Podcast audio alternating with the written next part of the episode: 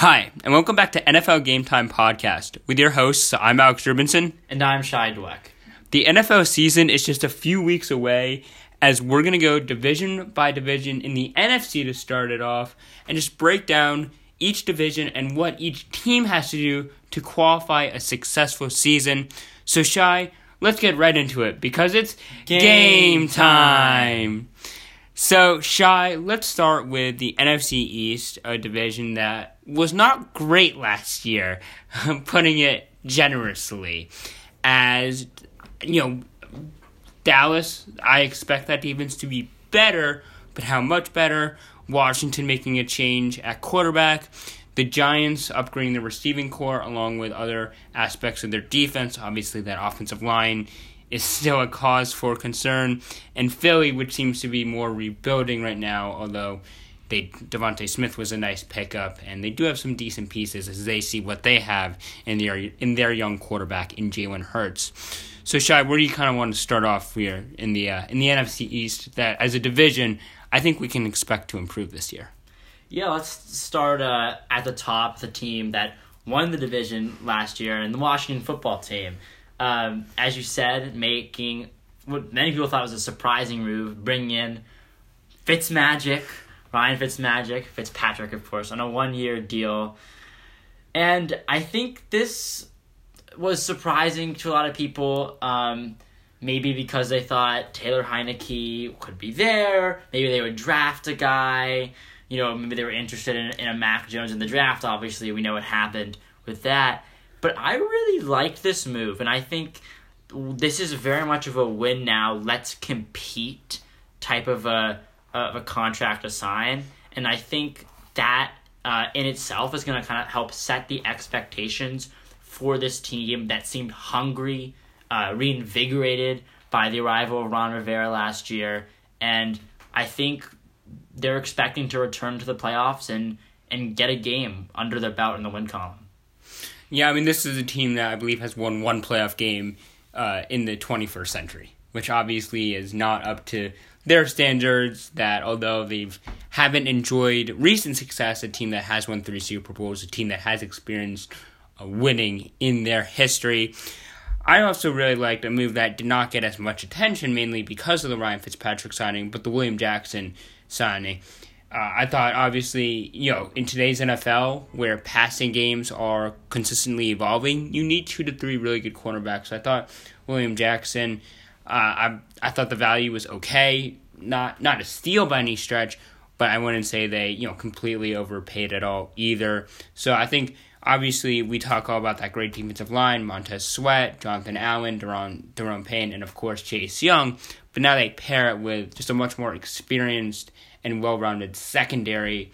I also think they're not really relying on Landon Collins to come back from his Achilles injury at full strength. Obviously, it's an added bonus if he does. But uh, this Washington uh, team as a, as a whole should be just more well balanced than it was last year. Uh, from an offensive standpoint, with Fitzmagic, I expect it to be more explosive than it was. At you know, credit to what Alex Smith came back, but at that point in his career, he was mainly a dink and dunk type of guy. When obviously we all know Ryan Fitzmagic is not scared to air it out down the field.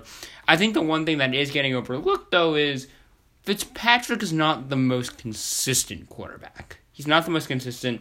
He might throw for five touchdowns in week one and everyone's going to go ballistic, and then week two he might throw for five interceptions. So I think how consistent can he be? I think can ultimately will will ultimately dictate that Washington's uh, season as a whole. I think that's very fair, and I think uh, I think it was strategic to pair him or have a guy like Taylor Heinicke behind him. Both kind of play a similar style. We saw when Taylor Heinicke got out there, he was very much of a gunslinger, like Fitzmagic, taking shots over the middle of the field. And I think that's the type of offense that they want to run. Uh, kind of a, a, a offense that you know wants to run the ball with Antonio Gibson, but also isn't afraid to uh, hit you where it hurts over the top, um, if, if you will, when the defense comes in the box. So I think to kind of get that competition of two guys that have a similar play style, um, will is is going to make a lot of sense for a team that wants to win games on the defensive side of the ball, um, but also bring that energy and, and toughness on the other side as well. Yeah, so it'll be interesting to see where Washington finishes at season's end. This is a team that obviously has playoff aspirations. Is making the playoffs enough to qualify this a successful season for Washington? Obviously, they made the playoffs last year, but it was mainly because of the division as a whole not living up to its standards. If they win the division with a much more respectable record, but then lose in the playoffs, how do you put that uh, put that season in perspective, maybe from Washington's standpoint? Yeah, I think that this is a team that is probably is expected to win this division and probably on paper uh, the most talented roster in this division. Um, so I, I think that for Washington football team, both internally as an organization and the fan base would like to see this team really have a strong showing in the playoffs and win a playoff game. And it may seem like a lot to ask, um, but I think for a team that's got uh, the veteran there at quarterback um, that's that's shown the ability to run the ball effectively and played very good defense last year. Those are the, the three ingredients that allow a team to make a splash in the postseason. So I think that's not too much to ask from this Washington football team. So now let's move on to the Dallas Cowboys. Obviously, a very disappointing last season last year obviously it hurt that they lost their star quarterback in Dak Prescott, a guy who was on pace to be right in the thick of the MVP conversation before breaking his ankle, and that with that broken ankle, the playoff hopes of the Dallas Cowboys pretty much broke as well. This obviously the defense got a lot of uh, took a lot of grief over the offseason, and deservedly so. I do expect though with the hire of Dan Quinn, I think this is gonna be a much better defense. I think you look at the talent. The talent I think is there at least at the front end with Demarcus Lawrence. And you know, we'll see Randy Gregory, obviously he's had some off the field issues, but I think he can still be a solid guy opposite of Lawrence on the defensive line. I really like this linebacking corps, headlined by first round pick Micah Parsons. You add in Leighton Vander Esch and Jaylon Smith. This linebacking corps can do a lot of different things. I think Dan Quinn can have a field day with how he deploys them all, and I really think it really opens up your defense and how you can create mismatches with all the different things in terms of coverage, blitzing, kind of roaming in space, and I think it can maybe make up for some of the deficiencies the secondary does have. I like Trevon Diggs and I like Kelvin Joseph, their second round pick. So I think they have good secondary guys as number two corners, but for me, they're still missing that big number one corner that can guard one on one with any of the big name receivers. You know, whether it's you know, especially in the division, you know, Kenny Golladay, Terry McLaurin. You know, we'll see if DeVonta Smith can take that year one leap. But I think that's the missing piece to making Dallas more of a serious threat, uh, maybe in terms of even winning a playoff game. Is I think they're still missing that number one corner. Uh, I think that's that's absolutely right. This secondary is young. It's inexperienced, and it's going to be a lot to ask. Um, actually, to have this Dallas defense really step up, and I know that uh, from the point that they were last season, that may that might kind of seem silly, but I think the main point of emphasis is going to be stopping the run. As much as the secondary was an issue last season, that is a thing that's going to drive NFL coaches crazy. You need to stop the run, and I think that's going to um, allow this defense to play uh, more balanced, to get off the quarterback more, um, and just allow rush to help coverage. And I think that's going to be the key for this Dallas defense to improve in those areas. And I think offensively, though, is where obviously they're going to be expected to win these games. And I think the big point of emphasis for me on that side of the ball is can Dak Prescott close games? Can he lead? He showed it last year against. I think the Atlanta game was a big one, and I think he showed he's. Yeah, again, regular season. He hasn't done you know big big games yet, but he has shown the he showed the ability a little last year to close out games. The question is, uh, you know, how healthy is he going to be in terms of his ankle, but also kind of that lat injury, shoulder injury that he suffered.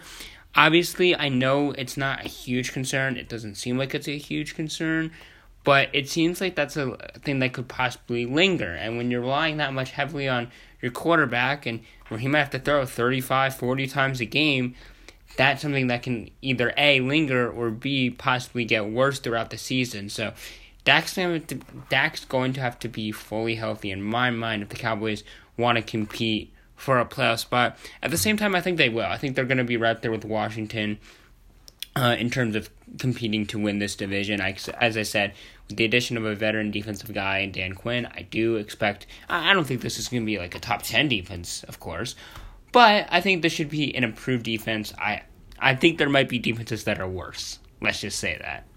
I, I think I think that's fair to say. Um, I think Dak will will take steps, and I think his health will uh, clearly be monitored throughout the season, and it's concerning, especially after paying him that much money to, to, to hear some of these rumblings uh, about the health after he's had so much time to to recover. So hopefully, you know everything is all right with his his shoulder, and uh, the Cowboys will be able to compete um, for this division. What do you think is a really a reasonable expectation for, for Dallas this year? Well, are you asking me, or you or you want to ask Jerry Jones? Obviously, those are those are two different things. I think, know, I think this is probably, and given the division, I think this is a team that has playoff expectations, and I think anything short of that is a disappointment. I think going nine and eight, eight and nine, and missing the playoffs, in my mind, that's a disappointment for this Cowboys team. Now, again, I'm, I do not think they you know make the NFC Championship game, so I think it's obviously in between there in terms of making the playoffs, maybe winning a playoff game. But for me, I think not making the playoffs is a disappointment for this organization, especially when you given the, the magnitude of the Dallas Cowboys and their and the brand they built really throughout the entire country. I, I agree. I think uh, the biggest thing will be showing growth in those areas, and that will lead to more to more wins. So really being in the thick of things, being as Jerry Jones probably wants in that conversation, being talked about. Um, as they'll be talked about one way or, one way or another. We know for sure. I I can't guarantee you much. I can guarantee you they'll be talked about in a positive light, hopefully. Um, but in, yeah, in the spirit of competition, I agree. Making the playoffs has to be at the forefront and and the and the primary goal for this team. And I would say anything less, at least for them, is a disappointment. So let's go on to the New York Football Giants, a team that it's really hard to get a grip on in my mind because I think I think this I think they have a potentially top 10 defense. You look last year, although it didn't get the recognition, it was a fringe top 10 defense. And you look, they signed Adoree Jackson. They drafted Azeez Ojulari out of Georgia in the second round. So I think this defense, first of all, I think they arguably have the best secondary in the NFL.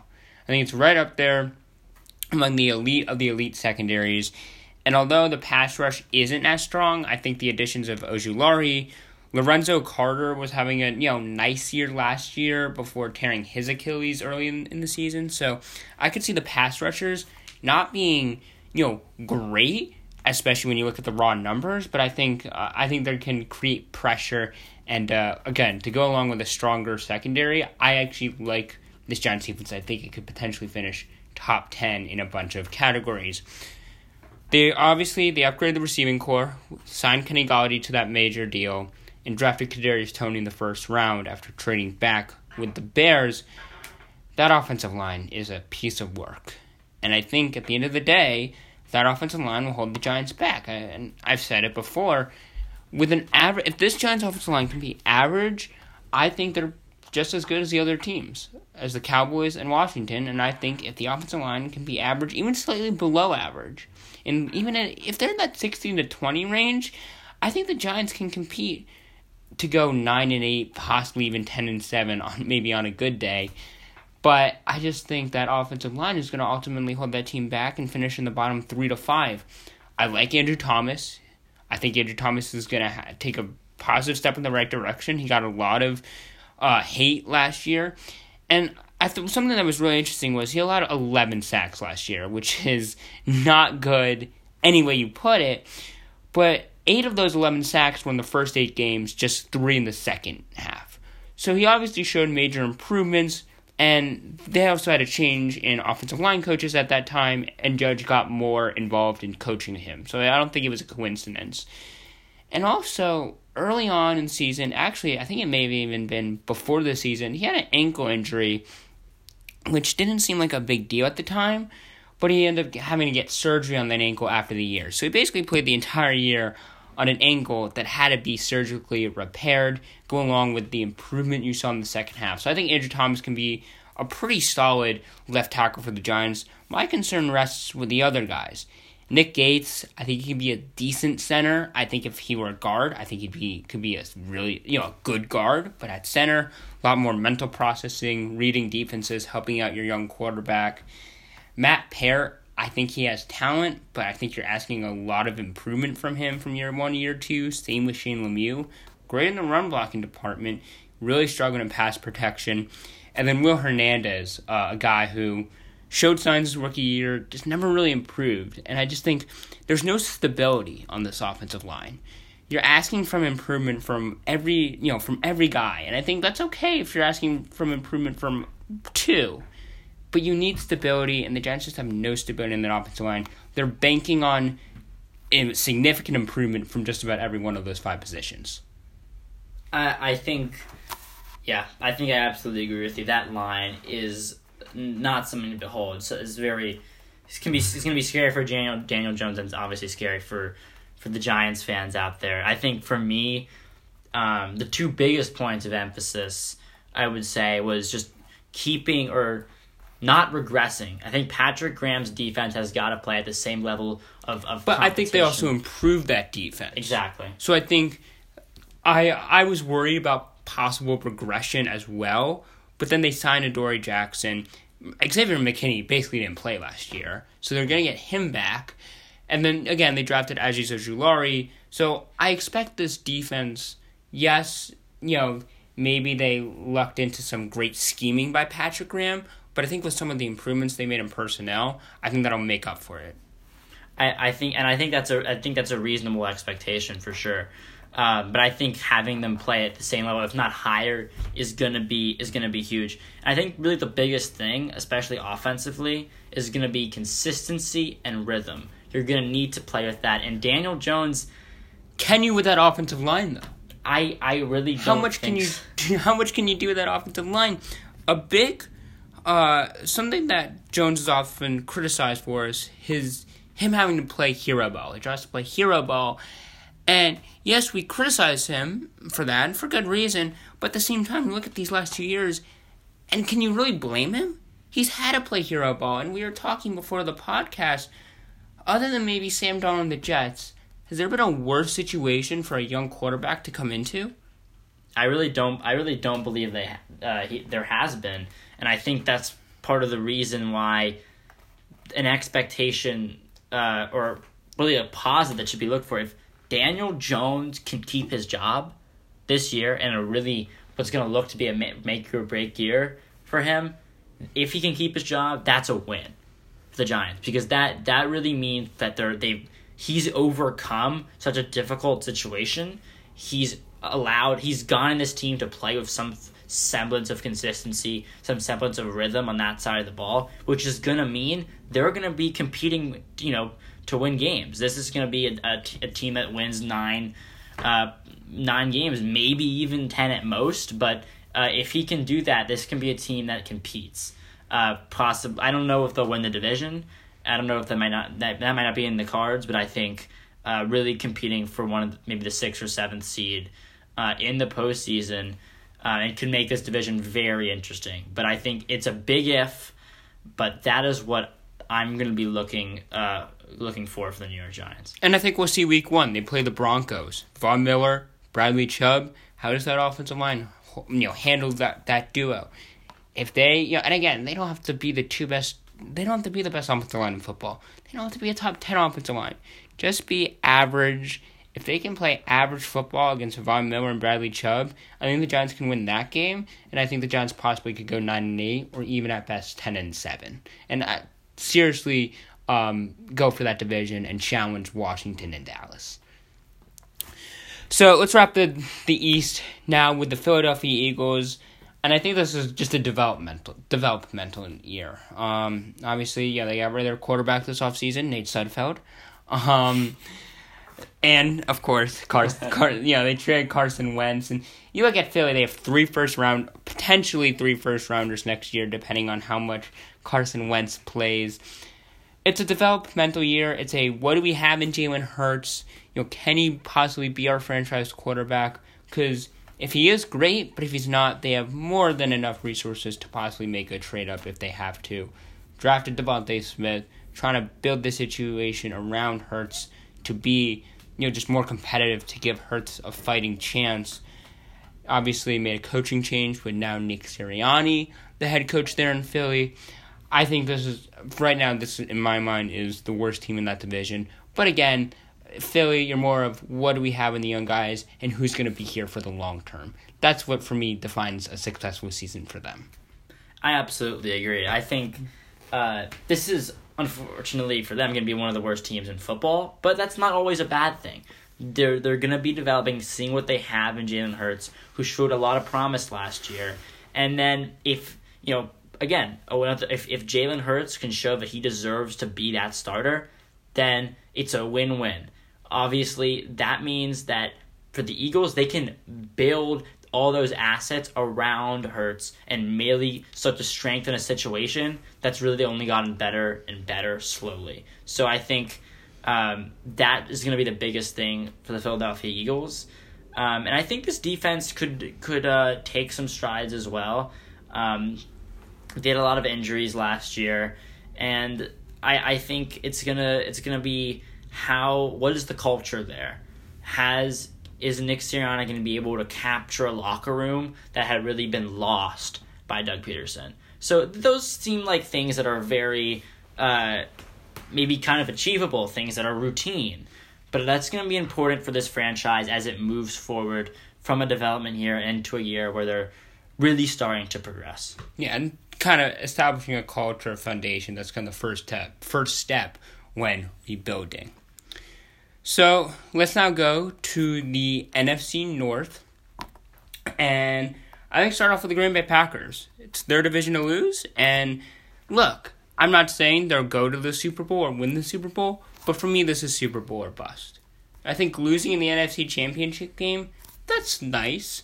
But you don't play to lose in the NFC Championship game or AFC Championship game, depending on what conference you're in.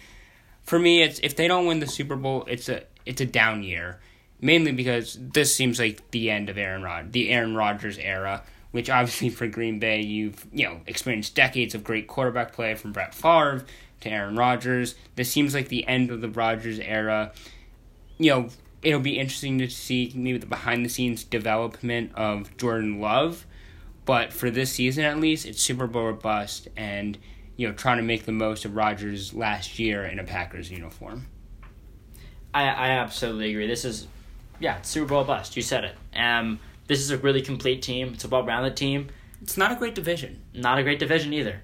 Um, but it my main concern of this team is is Aaron Rodgers fully bought in? I I, I don't know. That's don't, my biggest concern as well. I think if he is, then we're genuinely talking about a team that can go to the Super Bowl and has a, and a serious mm-hmm. chance to win. What are his motives behind winning the Super Bowl? Is it great? I got the Packers, this franchise, this great fan base, another trophy, or is it I just won my second ring? You know, I'm gonna hopefully I'll win a third now with you know the uh, my next team. So is it I got my second ring or I got my organization, this city, another trophy? So what are his motives? And right now, to me, his motives are I want a second ring. You know, some of his teammates are in mind. I think he has a great relationship with guys like Davante Adams, possibly Allen Lazard, David Bakhtiari. But I think right now his motives are behind him and his close friends more than the team and organization as a whole. And I think, it, and look, when push comes to shove, that could be the difference between a Super Bowl and and falling just short. Yeah, and I think the motives are adverse. I think the motives are all right, I got my Super Bowl. Shove it, guys. You know, kind of like, you know, I, I think it's it, it's kind of going to be like he gets to be the hero, and it makes the organization, it makes the Green Bay Packers look that much worse when he walks to another team. Uh, and I and I think at the end of the day, those that's going to be the, his his motives, and I think, as you said, that can be the difference, and I think it will hurt them. And it's also interesting, Davante Adams, I believe this is the last year of his deal. It seems like talks they broke off. Maybe now they're not resuming now that Rodgers is back. But it seems like there possibly could be a mass exodus out of Green Bay, not just Aaron Rodgers. starting in the year 2022. So now the, the rest of the division's interesting uh, for a few reasons. Shai, let's go to the Minnesota Vikings now. Uh, I think a team that, another team that fell well below expectations last year. Not saying they should have won their division, but I think a team that could have made the playoffs, should have, you know, could have, would have, should have, had playoff aspirations last year, obviously fell well short. And I think it starts and ends with that defense, which we're not used to seeing with Minnesota. Usually, you know, over the last five years, that defense, with last year being the exception, has been a top seven or so unit and has really been, you know, a formidable def- a formidable defense that has led that organization to multiple playoff appearances. They signed Patrick Peterson. Danielle Hunter's healthy and ready to go. So I expect that defense to be better. And then it's, you know, can guys like Cam Dantzler take the next step and kind of complete this defense where, again, almost like when we were talking about the Giants' offensive line, this defense doesn't have to be great. It has to be good enough. And I think it, it's taken enough steps towards that where, again, if the offense can be consistent, if Kirk Cousins can be consistent, I think this is a team that can definitely buy for, you know, a wild card spot. I agree. I think uh, this defense will improve. I think that they have some issues still in the secondary. But as we talked about, of course, a concept that's always brought up in football, we were talking about before the podcast, rush will help coverage. Um, so, and they also have Harrison Smith back there, so they do have some veteran leadership back there to help guys like Cam Dantzler.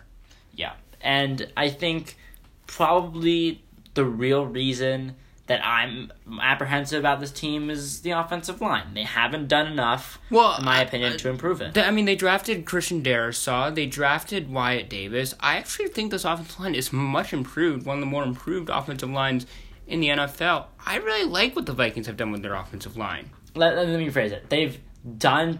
They've done. They've made the moves to improve. I think that the youth may not transition immediately. That's fair. Success. That's fair. That that that's you're you're right. I think they've made the moves, but I don't think there might be a yeah. year of development before guys like Davis and Darrisaw live up to their potential. I think I think that's uh, absolutely right. Um, and I think we're this is a season that we're also talking about. Let me ask you this: Kirk Cousins. This how is his job going to be at stake? if this uh, team is not competitive? Um, I have to. He, so this is the first year of his two-year extension, thirty-three million a year, sixty-six million in total.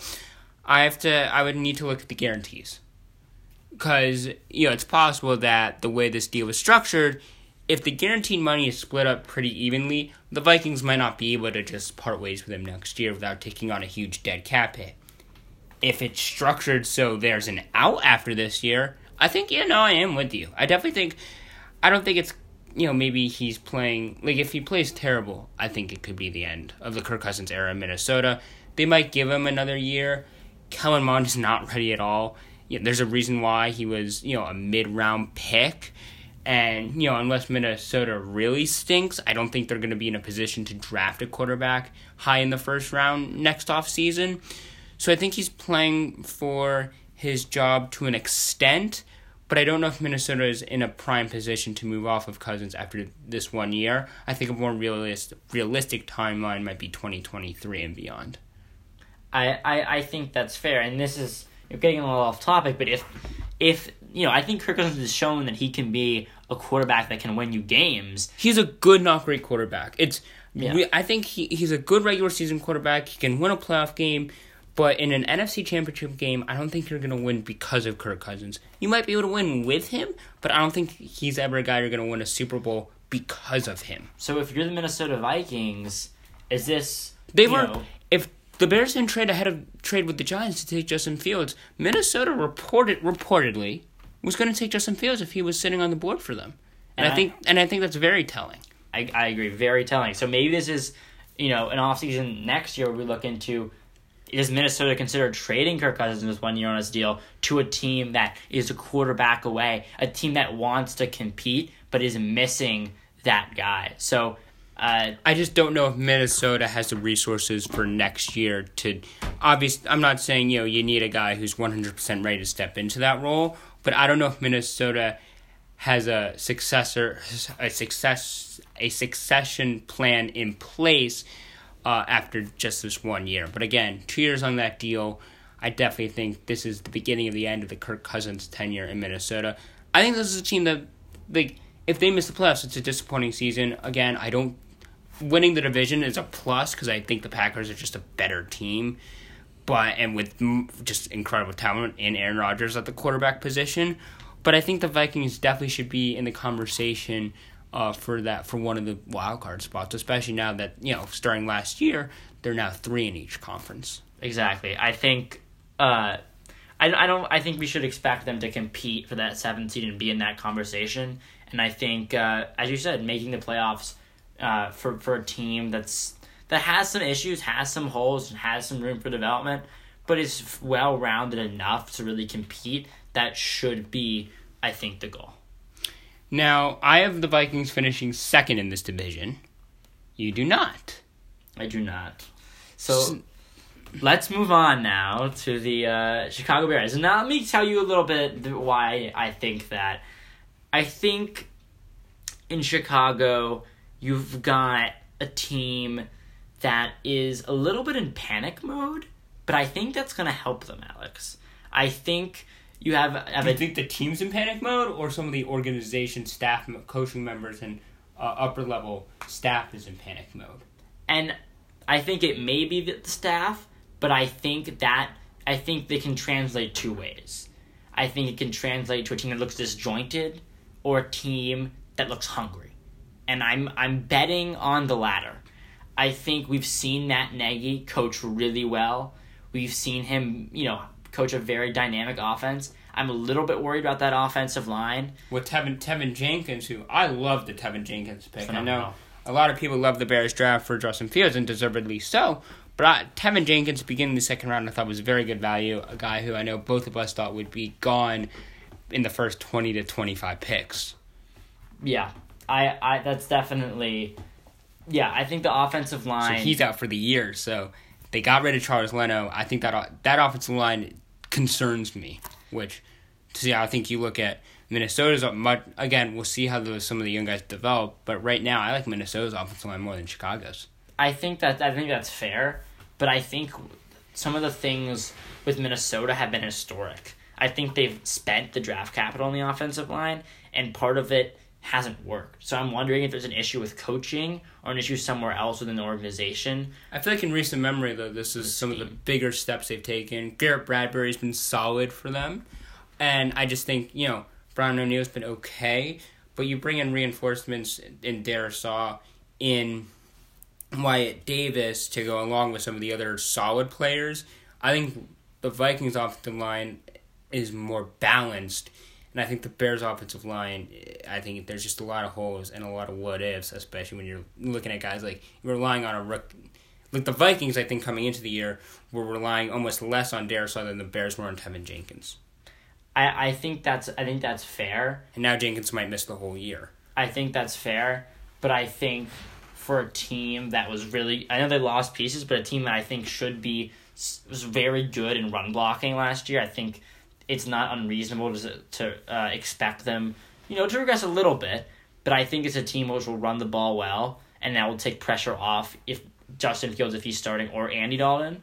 Um, and I think that Allen Robinson is gonna be hungry. I think they're gonna feed him. They have those weapons, uh, especially guys, you know. Darnell Mooney, Darnell Mooney, I really like coming into his second year. Uh, Cole Kmet, I think, can take a nice. You know, I don't think he's going to be a superstar tight end, but I think can be you know a nice middle of the pack tight end. That's a nice red zone threat for whomever the quarterback is there in Chicago. I think it'll be Justin Fields sooner rather than later. Yeah, and I and I also think that this defense is going to be much better. Um, it should be. They brought in, I believe it was Sean Desai to be that defensive coordinator. Um, he is a Vic Fangio disciple, uh, if you will, and I think that will really improve um, I think they'll really improve. Sorry, not Sean Desai. I think I think that's the Eagles' defensive coordinator. No, I think no, I'm pretty sure you were. No, I'm pretty I sure he right. is Chicago's uh, DC for okay. this upcoming season. Right, right. Just want to make sure I didn't get them uh, them confused. But yeah, I think uh, Vic Fangio disciple. I think it should be Um, interesting to see this defense improve, especially in that cold weather. Get some of those guys back to playing. Is this a playoff team? Because you have, I think Minnesota could. I would have to maybe look at it as a whole, but I think Minnesota could definitely be that six or seven seed. You have Chicago over Minnesota. Is this a playoff team? Because for me, the development of Justin Fields is the single most important thing for Chicago Bears this season. More important than making the playoffs, more important than what the numbers say or what the record is. The number one most crucial thing for the Bears is making sure you don't ruin Justin Fields in his rookie year like we've seen some other teams do with quarterbacks. Build around Fields, make sure he's comfortable with the offensive system, and continue to develop him. So that's for me the most important thing, and I think you agree with that. But from you know a playoff perspective, are the Chicago Bears a playoff team, or at least right in the thick of it for that six or seven seed in the NFC? They're absolutely in the thick of it, and so are the Minnesota Vikings. I just think that the Chicago defense is more well rounded, is going to be better coached and better coached overall. I might add, um, and I think that's just going to push them a little bit um, over the top. And I think Justin Fields is a guy that's that's that's ready to play. I think uh, definitely, in my opinion, one of the more NFL ready quarterbacks coming into this class, and I, I think he that. is mobile enough, and I think he's got he's got the accuracy there to be able to power through not having a great offensive line and get this team in that seventh seed. Having said that, we both also think some of the reactions to his first preseason preseason game were a little overboard. We liked what he saw, but he definitely did struggle. The touchdown throw was well to someone who was wide open, so we like what we what we like Justin Fields. We also think some of the reactions have been a little over the top uh, for a preseason game. So now let's go to the Detroit Lions, a team that, from a record standpoint, none of us really like, but I like the direction this organization's going in. I'm a we're both big believers in their new general manager Brad Holmes, coming from the Rams, who are allergic to first round picks. the Lions are not. Lions getting Penei Sewell seventh overall, I thought was a steal. I love that offensive line. Penei Sewell and Taylor Decker. You have your franchise bookend tackles. Frank Ragnow on the interior. I like the way the Lions are building this football team, and they have a plethora. Bleh, excuse me. of basically, they have a ton of first round picks over the next few years. Yeah, I think that this uh, th- this this offense is looking uh, better and better, and even with you know Jared Goff might not be the franchise guy, but I think he can hold down the fort exactly. until they do get that franchise guy. Exactly. I think that offensive line's only going to get better. Um, and we'll see Okudah. I think it, it it'll be see it'll be interesting to see what kind of steps Okudah took after he really struggled as a rookie. But kind of like we were talking with Philly, although Philly is more centered around Jalen Hurts. For Detroit, it's who's going to be around for the long term. Who's a, who are pieces you can build around and possibly be Detroit Lions for the next playoff run. And I think what what is comforting for me is you see both I believe Dan Campbell and Brad Holmes got six year deals. So the Lions ownership group also knows that this is to be a long, grueling process, and that you know they're not to rush. And I think that's comforting if you're a Lions fan. I I. I, I think it's it's spoken from a true Giants fan. It's comforting uh, the six year rebuild. I'm just pulling your leg. Uh, I think and Lions have been built. I think the Lions have been rebuilding since 1957. Yeah, yeah. One one playoff win since 1957. Let's not let's not compare the Giants and Lions here. Okay, I'm sorry. I'm sorry. I'll I'll I'll I'll take one for that after the after the podcast. Yeah, run run a, run a, in honor of Joe Judge. Run a lap. Um, I but I agree. It's gonna be about individual development uh, that that's it's not going to be as much as, as, a, as a team, even a defense, the offense, even as a position group. It's going to be which guys are going to are going to show growth. And like Philly, you're Dan Campbell establishing a culture, a foundation that you can really build from the ground up. Exactly. A team that could very well have a number one overall pick when all is said and done after the 2021 season. So now let's go to the NFC South. The Super Bowl champion Tampa Bay Buccaneers this is I, this for me is they are the NFC favorites. In my mind, they are the NFC favorites. Yeah, I, I think I if you want to be the best, you've got to beat the best. Tampa is the best. They have Tom Brady at quarterback, incredible talent along the entire offense. Offensive line is rock solid. Defense, Obviously, maybe the best linebacking duo in Devin White and Lavonte David, JPP and Shaq Barrett, along with Vita Vea along that defensive line. There are no, are there any weaknesses on this Tampa team? I mean, you want to nitpick and say they're secondary, but I think they have some young talent there too. Yeah, the only weakness is that no one's no teams won a Super Bowl back to back since 0405. But other Since- than that, uh, Since Brady, since yeah, Brady since did Brady it with, did it. with the Patriots. So I mean, I think uh, bring it back, win another Super Bowl, and uh, if there, you know, if it ain't broke, don't fix it. Bring all the ingredients back, repeat the recipe. I mean, I, that's this is a phenomenal team, and that's kind of all I have to say, Alex. There's just like Green Bay, it's Super Bowl or bust. Anything short, it you know, is a you know it's disappointing. But I think for Tampa, good for them. Obviously, before the Brady, the short Brady era so far, they had only really had that one Super Bowl. But uh, yeah, is obviously a team to be reckoned with, and I think it wouldn't surprise anyone if they're right back in the Super Bowl. So now let's go to some more. I think this is a very interesting division. A very interesting division. Let's go to the New Orleans Saints, a team that I like the way they're built. Uh, I like you know Taysom Hill and Jameis Winston though. That's the biggest question mark, and it's what type of quarterback player you're gonna get. What are the expectations for the Saints team? Is it figuring out a long term answer at quarterback, or is it more of they're gonna be judged by wins and losses? I think this New Orleans fan base is to judge this team harshly by wins and losses, and I think. But I, that also could be just you know a harsh fan or you know a fan's perspective from maybe an outside perspective of someone who's Right. not being biased. Are you judging this team on you know do you have a franchise quarterback or not, or are you judging it on you know they better go ten and seven and make the playoffs? I'm judging it on both. I think this is a team that, besides the quarterback, is well rounded enough. And I think it's reasonable to expect a guy with the body of work, even such as Jameis Winston, who's shown some promise to take this team uh, to be maybe not to the playoffs, but to be re- to be a really competitive team. And I think this division will be better than a lot of people think it's going to be. Um, I think Sean Payton is still going to coach the heck out of these guys. And I think that defense and offensive line, you know, both lines are quite good. I'm I'm I think this team is well built, but then again, it's gonna come down to the quarterback. I think that Jameis Winston is gonna be um take a step forward this year. I really do like him as a I think if Dak Prescott wasn't coming off of an injury, he'd be my pick for comeback player of the year.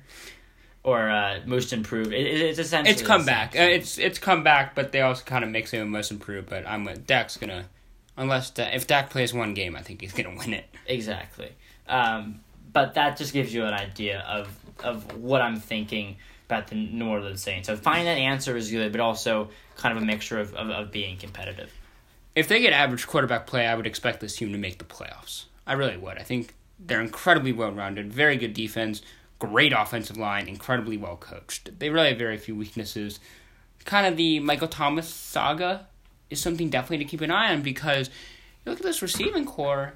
Tre'Quan Smith is you know a nice complementary piece. I, there's not there's just not great receivers or receiving weapons. Alvin Kamara is great as a receiving running back, but with him being the exception, if Michael Thomas, which I think he's going to miss quite a few weeks, there's definitely some questions, and I think this team is definitely vulnerable to get beat to get upset a couple times during this year because although I expect Jameis to, if he is the quarterback or Taysom, I expect them to have some good games. I think there's going to be inconsistent quarterback play, and I think that you know at the end of the day, if the quarterback play is too up and down, I think it could cost the Saints a chance to compete in the postseason. I, if I had to say it, I think this this team will be able to squeak in potentially, uh, but I think that there's just a huge question mark at quarterback play. Quick question before we move on: Jason, Jameis Winston, Taysom Hill, are any of them the long term answers at quarterback for the New Orleans Saints? I think Jameis Winston is. Okay, I don't, I don't know. I think they might have like a mid long term an like a midterm answer, middle, but I don't know if any one of them are gonna are gonna be the guy four or five years down the road. So now let's go to uh, this division. Just is so fascinating It is. because let's go to the Carolina Panthers now. I, we're big believers that the Jets com- that Jets you know completely botched the Sam Darnold situation. That Darnold is way more talented than what was showcased while in New York. I'm just afraid that the Jets ruined Darnold so much that he won't be able to come back from it. And I hope that's not the case. I think Darnold is so talented. He finally has the right pieces around him. Terrace Marshall, Robbie Anderson, DJ Moore, McCaffrey. This Panthers offense is very talented. Their offensive line is much better. I expect this Panthers offense to be pretty good. I'm just hoping that Sam Darnold can kind of regain some of the talent he or some of his own talent that he uh, showcased while at USC before being drafted by the dumpster fire that is the New York Jets. Yeah, I think it's going to be two things. It's confidence for Sam Darnold, showing that he can run this Panthers offense that wants to be explosive and he can take those shots down the field, fit that ball in there. And you know, show off the mobility more, and Yeah. while he's just not running for his. When he showed off the mobility in New York, it was because he was running for his life. exactly, and still be able to take the occasional hit. I think that's Which important. he joked around that he's taken plenty already in his career. Exactly. Um, but something I really want to see is I want to see this defensive line be dominant. This They- defense as a whole should be much better, and they're just as a team in my mind, led by Matt Rhule, incredibly well coached. I really like Matt Rhule as a as a young head coach in, in today's NFL. Yeah, I, I, I was I was uh, relatively pleased what I saw uh, saw from them last season. I think it's it's a year to build, and I think that uh, this the, the expectations for this team should be to trail the Saints, kind of be a game or two behind them, and really kind of make them think about uh, uh, where they are the playoff picture. And I think um, I don't know how competitive this team will be for even for the, the, the sixth or seventh seed, but I think it's possible. I think this team should finish right around 500 in the eight, nine, eight and, and eight, nine, maybe seven and ten, but really right around that eight to nine win area. I think that's reasonable expectations for the Panthers, and and I think you know we're gonna see can Sam Darnold regain the talent that we all saw and fell in love with when he was at USC. Last thought before we move on to the Atlanta Falcons, I think it's gonna be a bit of a steep learning curve for Jaycee Horn. Uh, I thought Horn was solid coming out, but I thought he had room to grow. I personally was a bigger Patrick Surtain the second fan uh, when they were coming out in the draft this year. So I think there'll be a, lot, a bit of a steep learning curve, and I'm really interested to see that Panther secondary because there because if there is a glaring weakness, it is that secondary of Carolina. I agree. I I really liked Horn personally. I was a bigger fan than than you were. I know just because of his body of work. The receivers, really pro caliber guys, went up a lot. I went up against a lot of them, um, uh, at school and at college. So, but I I think.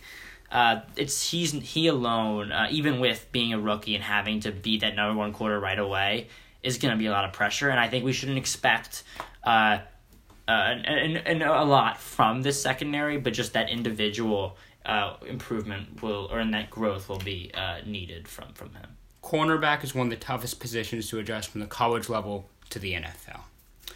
So now let's go on to the Atlanta Falcons, a team that, it, you know, I think they're rebuilding, but then you look at this offense, and it's a pretty good offense that, that, that can be explosive. They trade Julio Jones for a second rounder and, and then some, and I actually really like that trade for Atlanta. I like that trade for both sides. I thought it was a very fair trade, actually.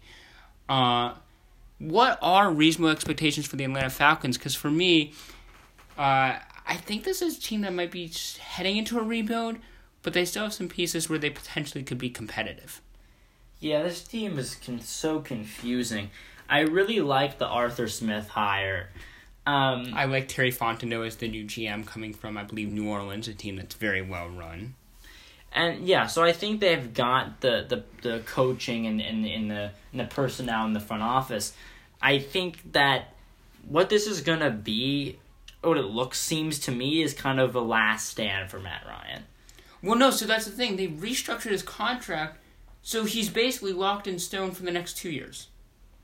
Yeah, I I, I They can't cut him after this year. That was the most puzzling for, thing for me, which I didn't like, because I thought this was one, maybe two years of Matt Ryan, but now you're locked in. You're locked in for Ryan's contract for at least two years. And are you really going to have that much money on the bench if you're drafting a quarterback next year and eventually start him?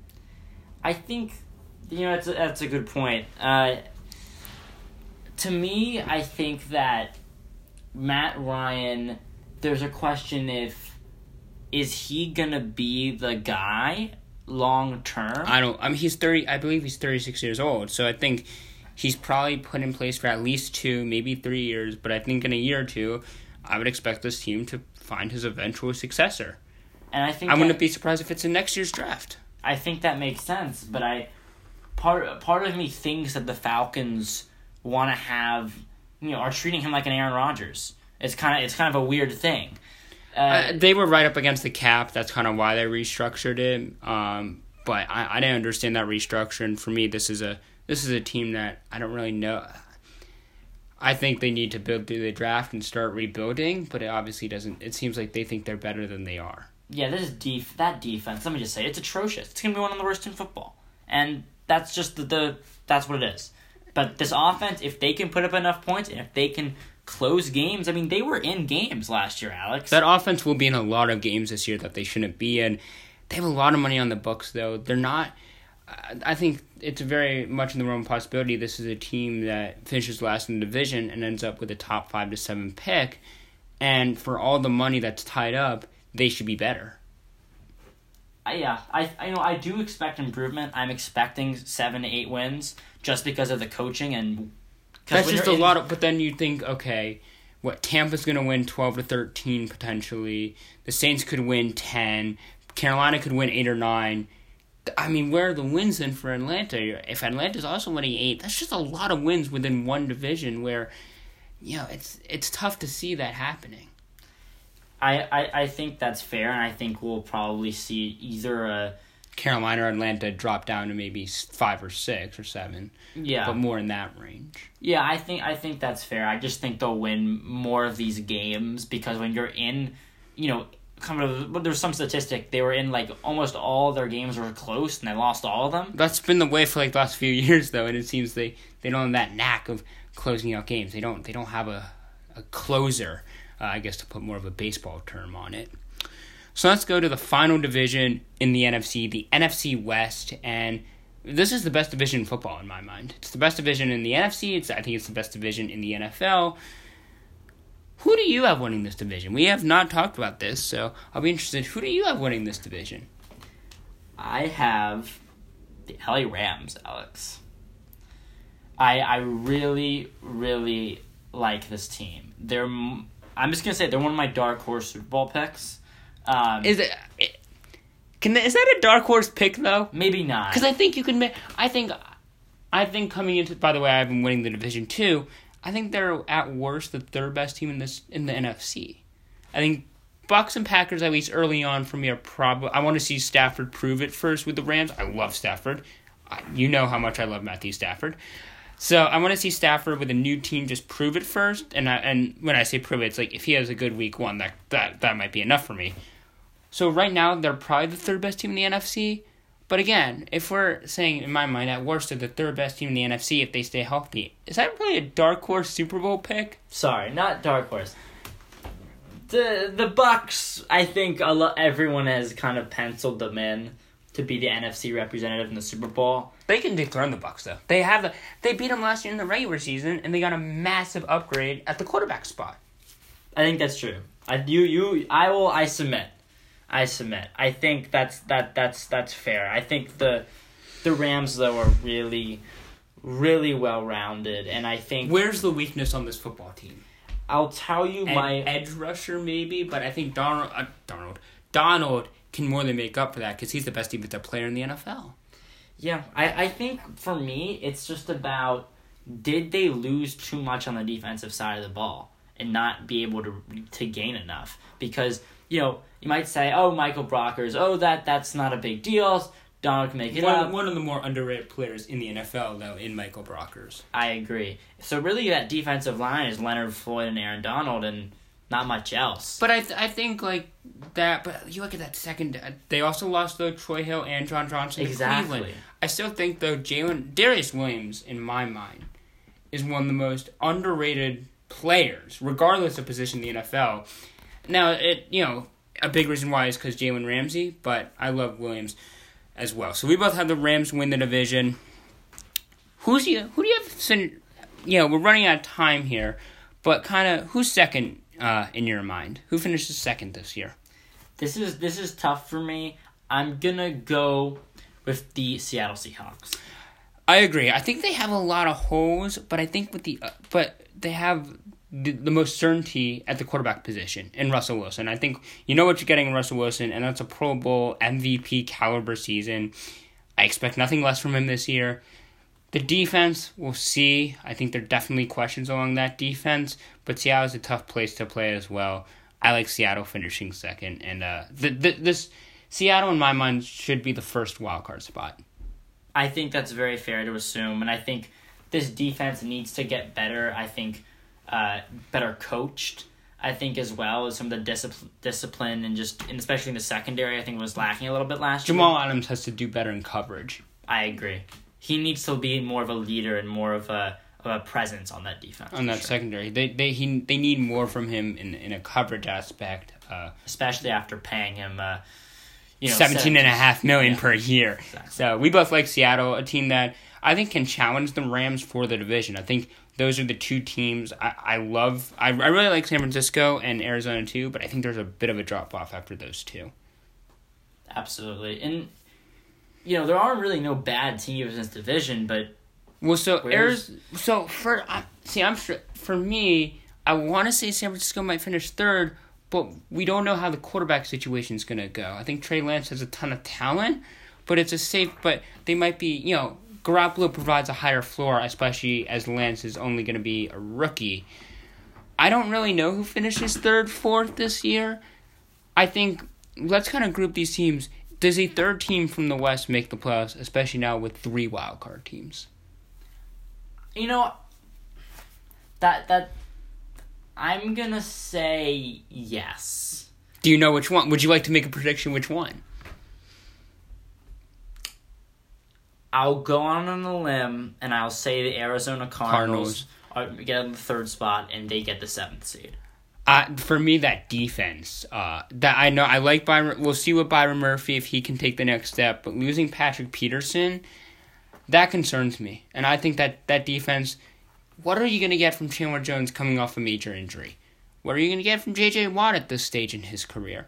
Obviously, I think those names are two huge names, and we expect big production. But what are we really going to get from those two guys at this stage in their careers? For me, that Arizona defense, David Collins, has you know, or Hassan Reddick went to Carolina, I believe, but there's a lot of uncertainty for me with this Cardinals defense. I like, I, I'm, I'll go out on a limb and say I think the Niners are going to be the third third best team in that division. Although I do really like Kyler Murray, and I think this offense can be really special this year. Yeah, I think the Niners have to stay healthy though. They They they did they weren't. I mean, they suffered so many injuries, so they do have to stay healthy. I'll say the Niners finished third in this division. Uh, we'll see. Yeah, I wasn't a huge Trey Lance fan when he was coming out of college, but it did change when the Niners took him. The not when Kyle Shanahan took Trey Lance, my view of Trey Lance did change in terms of how successful I think he'll be in the NFL. I think that's fair. I think the Niners and Cardinals both have secondary issues. Um, Yeah, I, I would ag- I would agree with that. Cardinals have some talent. Uh, they signed Malcolm Butler, uh, so I think you know he should be a you know nice steady veteran to go with Byron Murphy. Uh, but I think yeah, the second uh, the difference is though. Chandler Jones and J.J. Watt are at different stages of their career than what the Niners have in Nick Bosa. Now, Bosa is coming off the torn ACL, so we don't know what that entails. But I think the Niners just have younger players along that defensive line that can maybe bounce back from these major injuries uh, quicker and to be more productive earlier in their return. Yeah, and Cardinals have the, the franchise quarterback. So I think it's it's it's it's really uh which which which side you want to choose, but there are pros and cons. I think Right. to both teams. One more last on the Cardinals. I didn't love the AJ Green signing. Um, you know, we'll see what he does. You know, maybe take a flyer on a veteran. Uh, and no Larry Fitzgerald this year. It looks like uh, great career for Fitzgerald. Obviously, if this is officially the end, wish him well in retirement. So that's gonna do it for the NFC. Shai, do you have kind of any other predictions? Um, So I guess we I have- think I think I'll say that I think Tampa Bay is gonna be back in the Super Bowl, and I really I think how do you not pick Tampa? Although Yeah. I, I really do like the Rams. I really do like the Rams to give both Green Bay and Tampa a run for their money, and Yeah. I think Stafford can poten- potentially be in the uh, MVP Those would be conversation my one A, one B right there. Yeah. Yeah. Uh, would you also, uh, would you also maybe like to do an MVP pick if it's in the NFC? If it's in the AFC, maybe wait till I'll I'll wait. I'll wait. you'll wait to the AFC podcast. All right, so that's gonna do it on NFL Game Time podcast as we re or I guess we previewed the NFC. We'll see you next time on the AFC preview. So look out for that one. See you next time.